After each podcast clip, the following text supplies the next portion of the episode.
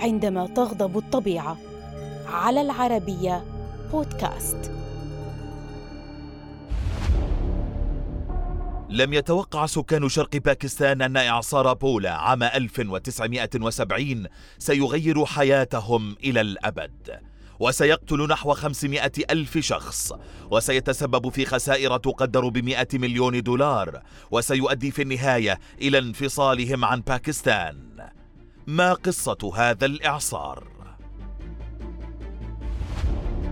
في الخامس من نوفمبر من عام 1970 تشكلت عاصفة استوائية فوق جزيرة مالايا في بحر الصين الجنوبي وبدأت في التحرك ببطء شديد نحو شمال المحيط الهندي وبعد مرور ثلاثة أيام وصلت العاصفة إلى وسط خليج البنغال وتحولت إلى إعصار سمي فيما بعد إعصار بولا وكان إعصارا عنيفا بلغت سرعته 158 كيلومترا في الساعة وراحت قوته تزداد مع مرور الوقت واندفع نحو بنغلاديش التي كانت تسمى شرق باكستان وتتبع الحكومة الباكستانية. تلقت الحكومة الهندية العديد من التقارير عن الإعصار من السفن المستخدمة لتقديم معلومات الأرصاد الجوية في خليج البنغال. ولكن العلاقات الهندية الباكستانية كانت وما زالت متوترة وذلك ما منع إيصال المعلومات إلى الحكومة الباكستانية. ليتحول الإعصار في التاسع من نوفمبر إلى عاصفة إعصارية. وخلال يومين تحول إلى عاصفة إعصارية شديدة تتجاوز سرعتها 158 كيلومترا في الساعة. ورصدت الأقمار الصناعية الأمريكية الخاصة بالطقس العاصفة وأرسلت تقاريرها إلى السلطات الباكستانية بأن عاصفة من الدرجة الأولى تقترب من خليج البنغال إلا أن الحكومة الباكستانية لم تعطي لهذه التقارير أي اهتمام.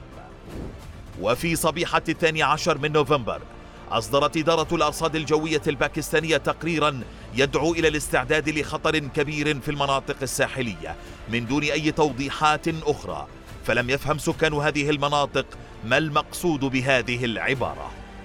ووصلت العاصفة الإعصارية في تلك الليلة إلى الشواطئ الجنوبية لبنغلاديش مع اكتمال القمر مسببة مدا عاليا ورياحا تبلغ سرعتها 225 كيلومترا في الساعة. واستمرت العاصفة حتى الثالث عشر من نوفمبر. أدت العاصفة الإعصارية الشديدة إلى مقتل نحو نصف مليون شخص وتسببت في فيضانات بدلتا الجانج ودمرت العديد من شواطئ الجزر والقرى والمحاصيل الزراعية.